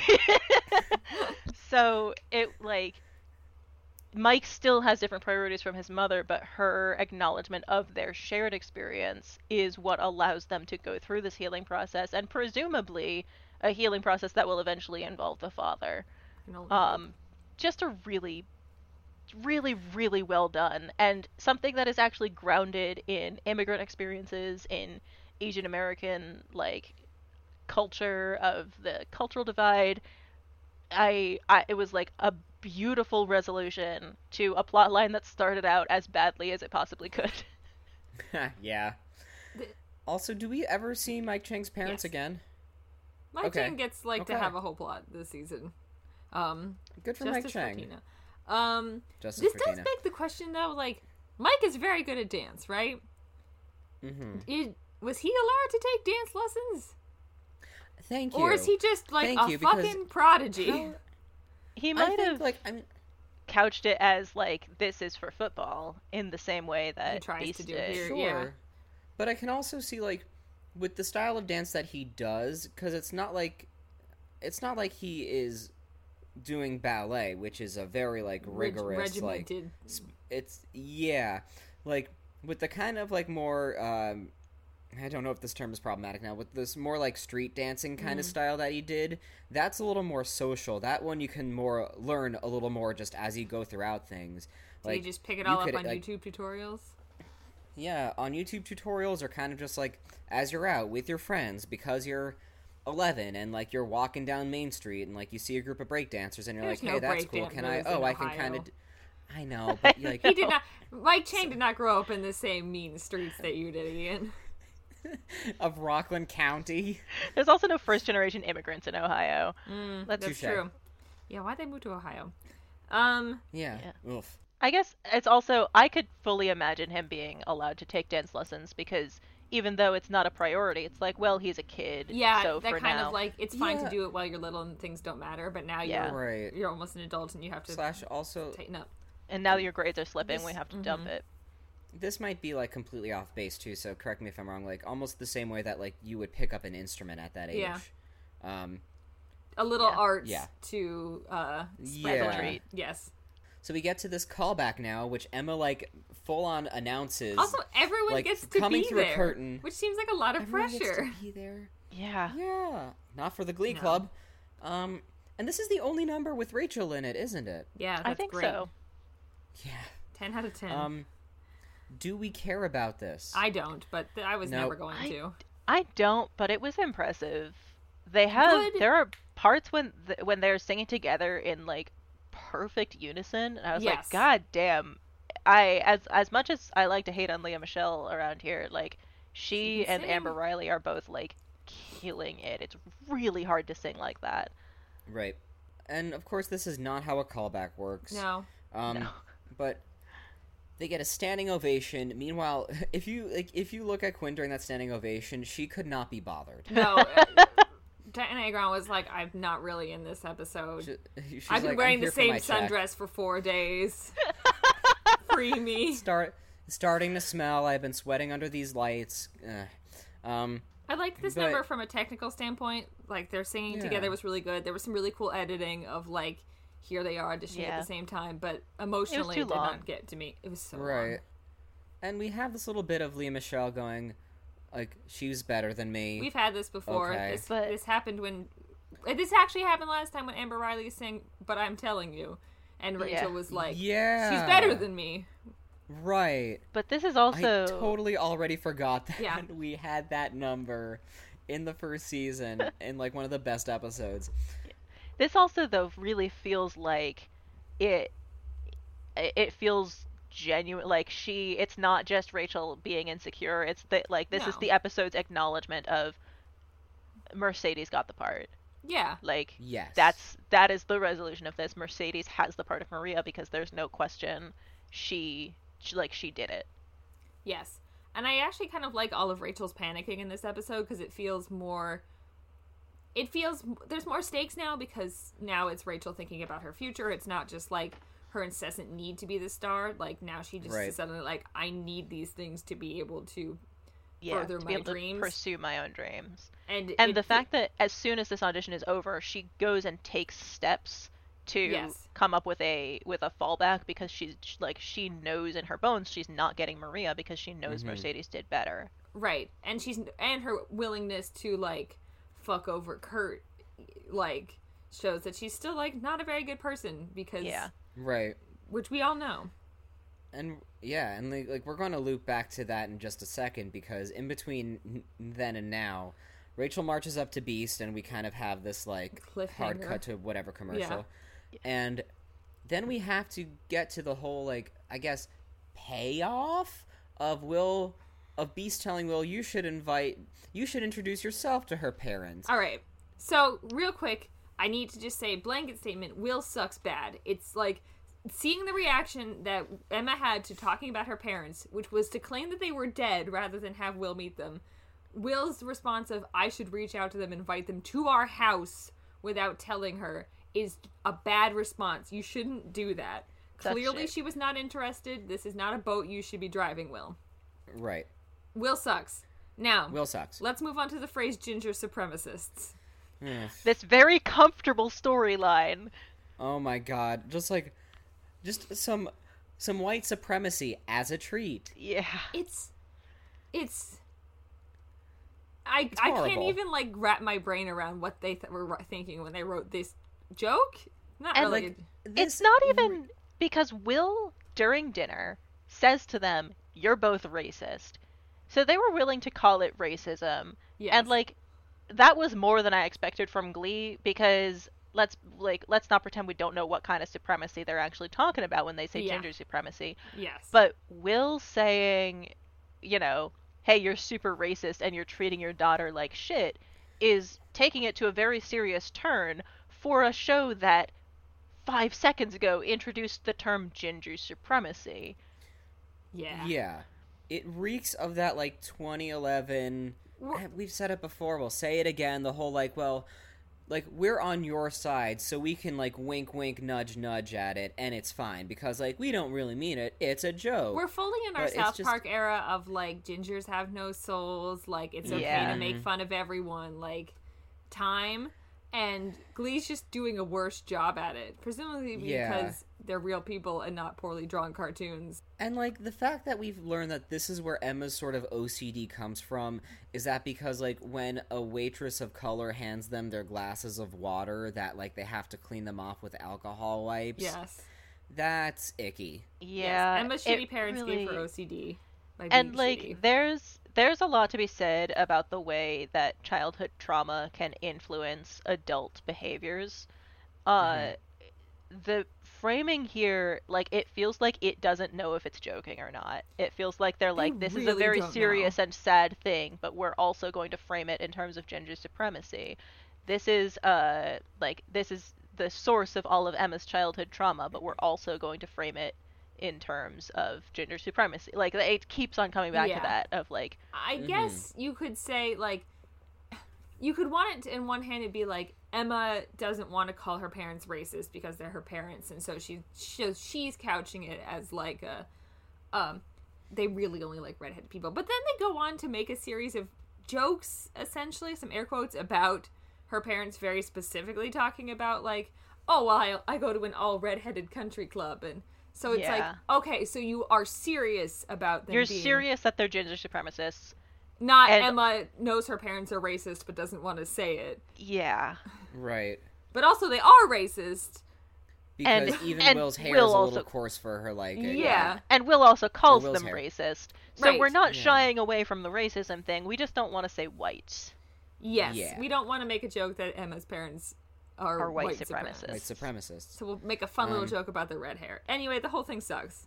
yeah, thing that sucks. deeply uncomfortable scene. And like I want to as as seldom as I want to give Glee credit, I think that they were trying to do something. Like I Yes. think they were I I think they were trying to do something and they had no idea how. But No. it just comes out Bad. really uncomfortable. It comes And out in the context of the rest of the episode of them like handling race issues really badly, it just makes it worse. Yeah. Cut to now Rachel has to run for president. Because she has nothing else. Has to. She yeah, because she needs something for her senior year. Kurt because Glee handles Club is it- not enough. Kurt handles it very maturely. Where he's like, Right. hey, Yeah. like and and like Rachel's like I figured I would win, make you my vice president win win, and he's like, no, I'm not just doing this like. Fully I'm not as just a doing this for, resume for pattern. my I have NYADA credit, application. I have Doing it I 'cause have wanna dreams now. Things. Yeah. And And Rachel just doesn't acknowledge that. Nope, She's Like she just does not get it. no. does not get it. And then we hard uh, and like Kurt makes the valid point of like in ten years when you look back on this, you're not going to think about the clubs or like the stuff, whatever. Even though you probably will because you're an obnoxious theater kid and Yeah. all you talk about Yeah, is Yeah, she the absolutely hi- will. Um, but yeah. fair. um, the the number of rooms I've been in since I've graduated college that talk about their high school production of Grease or whatever. Yeah. Anyway, um, so the his point is like you will be thinking about your friends, the ones you tossed aside. Yeah. Again, he's correct. Yeah. Um, Cut to the solution is double casting. So you're both going to be Maria. One is going to have one weekend, one is going to have the other weekend. Here's the thing I grew up doing double casting shows. That is absolutely a thing it's you can very do. Very common, especially in But high schools where it's more about giving everyone Yeah. a chance and not who's Right. technically better. But Mercedes is also right Yeah. because Deeply. Because it's not like everyone is being double cast. It's just the two of them. Right. and she has a point. Well, I don't know if she has the point. Like, why is everyone afraid to hurt her feelings? Because there is a lot of Rachel dragging in like the latter Yeah. half. Of A lot of season people are not afraid to hurt her feelings. No, they they're plenty happy to hurt her feelings. But Right. that is absolutely how it reads. Yeah. Even if it was unintentional on the part of the casting people. Mhm. Right. Even if they legitimately thought, oh, we just can't choose. Rachel knew Mercedes was better. And Right. Mercedes knew Mercedes was better. It is and- just them not being willing to let go of their idea of what Maria is, Of what Maria and is also the idea that Rachel deserves this. The idea Mm-hmm. that Rachel is obviously. eh, Right. Emma even said it earlier. Rachel is Maria, isn't she? You know, it's like, in what way is she Maria? yeah, But- tell that to Lea Michele. The. Right. Ha ha. like it is once again even if even if this is not intentional on anybody's part in or out of universe it is a race issue Yep. that they are sidelining a black woman in order to give a white woman something and Mhm. it may not even read as a sideline but that's what it is because it is it is truth within the conceit of the episode that Mercedes outperformed Rachel.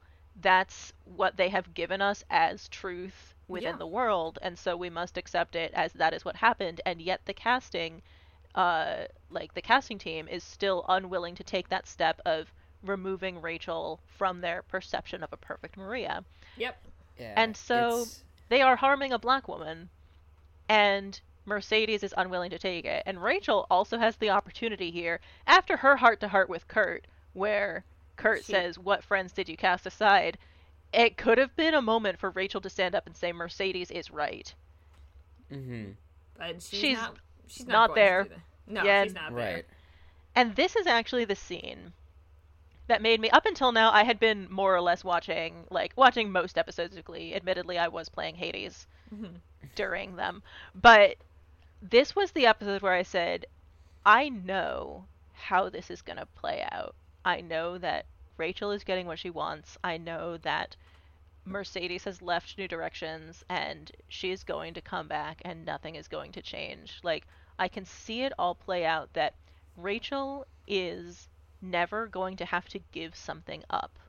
That Mercedes is always going to be fighting for her place and they'll give her perceived wins, but nowhere in there is it going to be anybody else acknowledging that they have to stand aside in order to allow Mercedes to take the spotlight, to not share it. They're going, like, they're never going to make Rachel give anything up in favor of Mercedes, and they are never going to even this out. They're never going to make that a way that she needs to grow in acknowledgement of this fact. And I could see it all play out. And so I that was when I was like, I am not going to be able to keep watching this show for much longer because I can't have my heart broken like that again. And the closest we ever got to that not being the case, to like them doing the right thing, was that like mid season one, we'll call it like the almost finale, Yeah. where in the middle of like sectionals and everything is kind of falling apart, Rachel is like, Mercedes, you have to do it. You have to have the soul. You have to go on. Yeah. And even then, we get Mercedes going, No. I can't. It has to be you. Yeah. Right. Well, that was because that was when their their numbers got stolen, their settlers Yeah. got stolen, and so um, that was when like Rachel got the character development. She got to she got to grow as a character. She got to say it's Mercedes' turn, and then she didn't have to give anything up. She got her cake and ate it too. Right. Yes. Yeah. Yeah. And that's that's what it keeps on giving us is Right. Rachel can Rachel gets to grow and she never has to she never has to give anything up to do it. Right. And the fact that it's always at Mercedes' expense, Hate to see. it. Gross. Yep. it's a race issue. And now we get to get into religious issues, apparently, because we oh. cut to their the bedroom where w- Will is apologizing and Emma is just praying.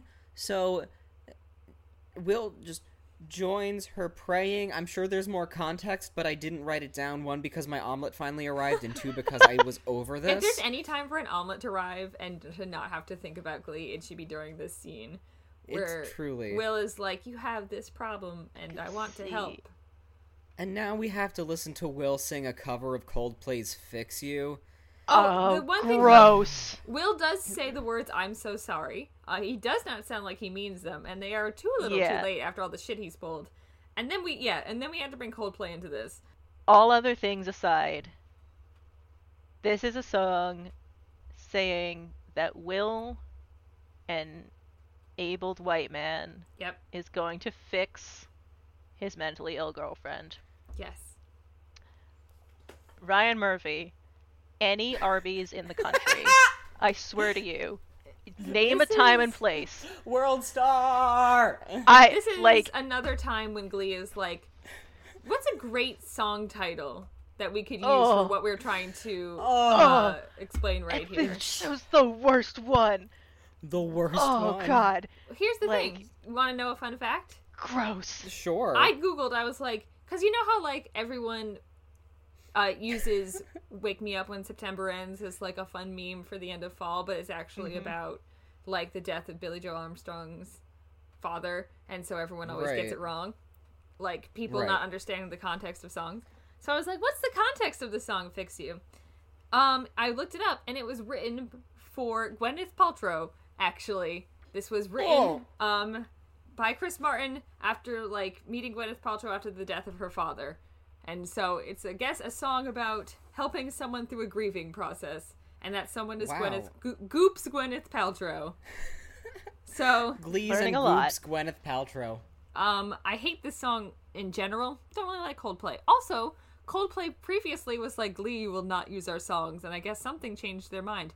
Maybe Gwyneth Paltrow. Maybe Gwyneth Paltrow. They were still together at the time, I think. I don't know if they were. I don't know. I don't care. I feel like you, I feel like you definitely explained this too. Like I'm not even previous going to look it episode. up. Don't. No, because Um, Gwyneth Paltrow is currently married to Brad Falchuk, I think. Right. Yes. Man, I don't. I I kind of like Coldplay. Like I I'm a white dude, so like it comes with the territory. But like I'm so proud of you for being able to admit that about yourself. that I'm a white dude. That, that Or that you like liking Col- Coldplay. that liking Coldplay, it's just part of the package. like I, I, I it's not it's not my favorite but like I look I I fucks to Viva La Vida um Who doesn't? came out wrong um but It did come out wrong. You're right. I was too busy thinking about the fact that One Direction covered it too, but then you said it and made it worse. On brand. oh man I'm gonna keep that all in too Go um, watch the cover of One Direction doing Viva La Vida. They all do this like very aggressive arm thrusting move, and it's iconic. Don't say thrusting in this Arm context either thrusting. I don't care It's what they do.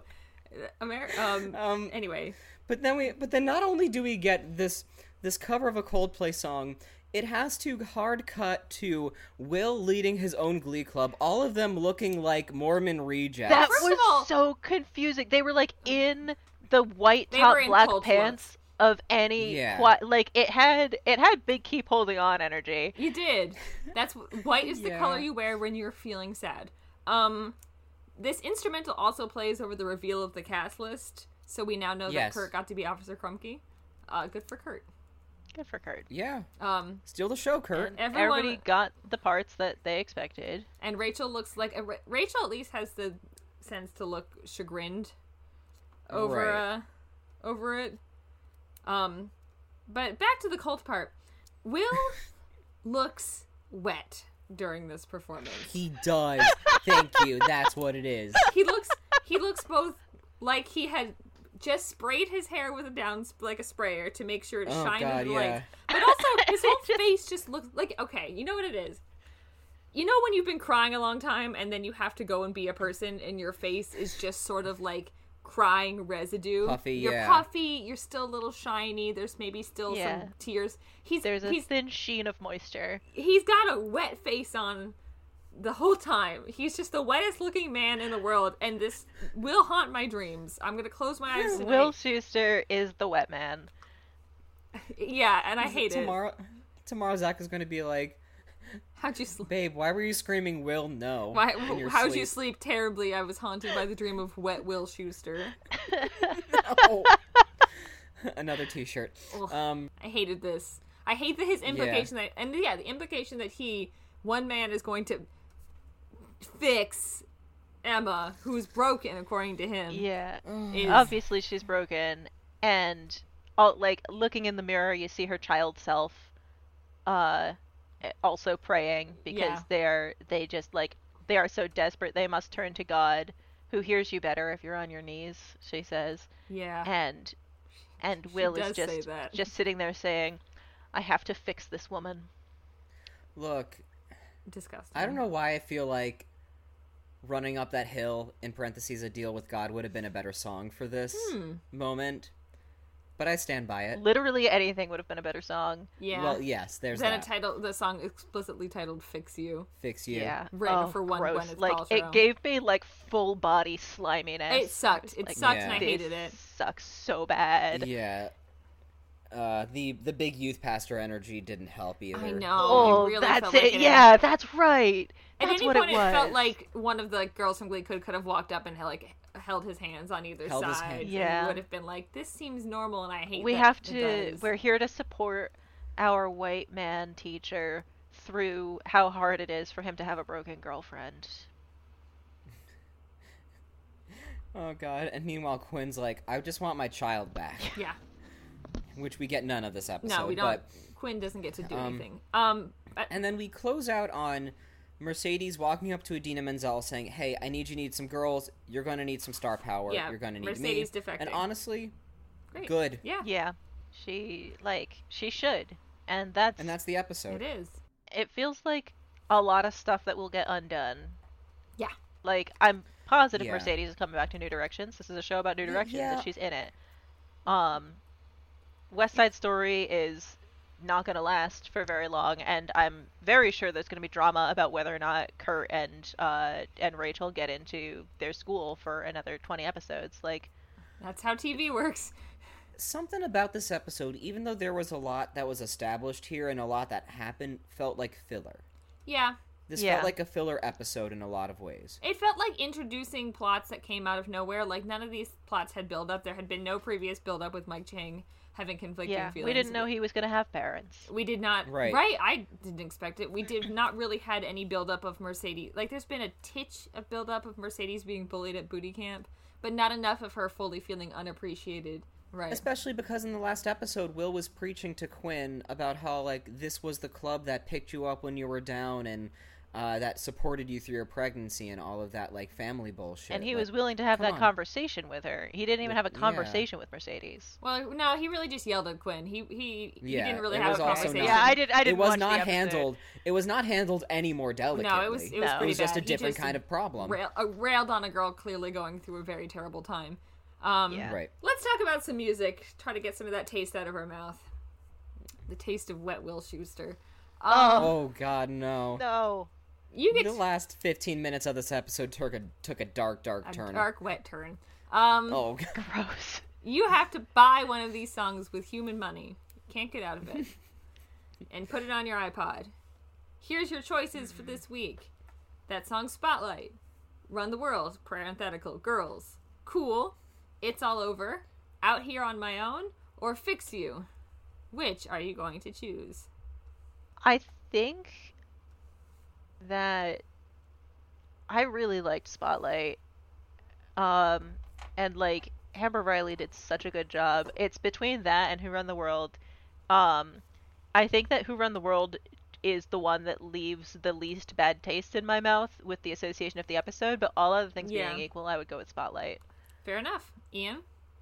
I'm also going with Spotlight. I think like of the songs there, that's the one I would actually like maybe kind of listen to a few times. That's fair. My problem with this episode is the songs I liked best really came with a lot of visual elements. So like they're not songs I necessarily want to listen to. Um, but that being said, all the ones that I w- would actually probably listen to would def would weirdly be Mike Chang's cover of "Cool," a song that's not great to just listen to on your iPod, but Actually, I don't blame that's the you. one. That's the one that left the least bad taste in my mouth because he did He just did a good phenomenal, job, and it was yeah. the culmination of a really good character arc. Um, right. I think that would be one that I would rather watch It's rather better than to just watch. listen Yeah. to. But Is the other much everything better to watch. Didn't really vibe with me, so it's that's what it's got to be. I mean, I vibed very much with Who Run the World, parenthetical girls, but because I there's some didn't know I was appeal there. bisexual until I was 27. There's some visual for you. appeal on Who Run the World Parenthetical Girls. I wish that's how they introduced that song in tour. Yeah. Right. Where can people find you, Rascal, on the internets and things if you wanted them to do so? Uh, you can find me on Twitter at Elevator Lich. Um, you can find me at Itch.io, uh, rascalin.itch.io, uh, where I have some games that are all free to play. One of them is about being bisexual. And it doesn't mention Who Runs the World Girls at all. it doesn't. Um, it's about not knowing that you're bisexual uh, when you are very obviously bisexual. And uh, those are those are the two best places to see the stuff that I'm working on, which is frequently games. Right now, it's mostly taxes. Taxes are a crime. Ian, where can people find you? You can find me at iBroski on Twitter and Instagram, me and ianjbrodsky.com, uh, iBrods on TikTok. I'm gonna see if I can maybe get iBroski back on TikTok. Um, I own it, I think. It's just anyway. It's- um, It's just floating in the wind, and you can't. it's just like it's one of my prior like four Eh. attempts at a TikTok account. yeah. Um, anyway, where can people find you, Karina? You can find me on Twitter and TikTok, uh, both under the same handle, which is Epic Adventure of. The show is at Glee Aggressive, gleeaggressive at gmail.com. Um, what should they write in about this week, Karina? Tell me your favorite song with parentheticals in the title. Ooh. Oh, there's got to be my- some really good ones. Mine is Running Up That Hill, Parenthetical to Deal with God by Kate Bush. There you go. I'm glad you had an answer so quickly. I don't know what mine was. Yeah, that was really immediately. fast. Well, I, I listen to that song a lot, especially lately for some reason. It just fucking slaps. Um, and the Oh. music video is awesome too. My favorite um, is the fictional song that Karina and I made up when we were both working at the Jones Library, Oh, which yeah. is a song from Pride and Prejudice the musical. It's the song that takes place when Elizabeth Bennet shows up at Pemberley and she's like, "Wow, this house is great." And then it turns out Darcy is there because he lives there because it's his house. And the ah. title of the song is Pemberley Paradise (parentheses You are in my house). That is, I I can read anytime I read that I laugh again because it's the best thing and like it's okay. Uh, you can also write in if you are someone who produces musicals and knows how to write music and wants to help us get Pride and Prejudice the musical off the ground, which is a dream we've Look. had for four years at this point. Just for that song, really. Um, Man, I knew this would be a goddamn delight because Rascal was back, and lo and behold, that was correct. So, thank you so much for once again being here. Thank you Um, so much for having me, even though the last episode was an hour and 45 minutes, and this one I'm seeing is longer. oh, we're clocking in at almost two hours.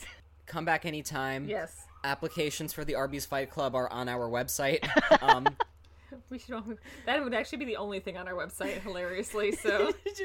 you, we'll, we'll buy gleeaggressive.com just to make a, a logo of the yeah, Arby's Fight it'll just Club, be Arby's Fight Club. Which one of you definitely created? Um, It was definitely. I so. did, yes. Yes, thank you for joining us. Thank you all for listening as we talked about season three, episode three. Uh, you can join us next week when we're discussing season three, episode four, oh, God. entitled "Pot O Gold." Not of, it's O, the letter. Pot of gold. you, what do you think that episode's about? I don't know, but it's gonna be some. It's gonna somehow make the Irish people problematic and St. Patrick's Day or something. Suddenly, probably. I really want some Lucky Charms. All right. so, Ian, I must ask, does uh, this episode of Glee make you want to watch the next one? Not really. Fair. Fair enough. Sorry, Mike Chang. Oh.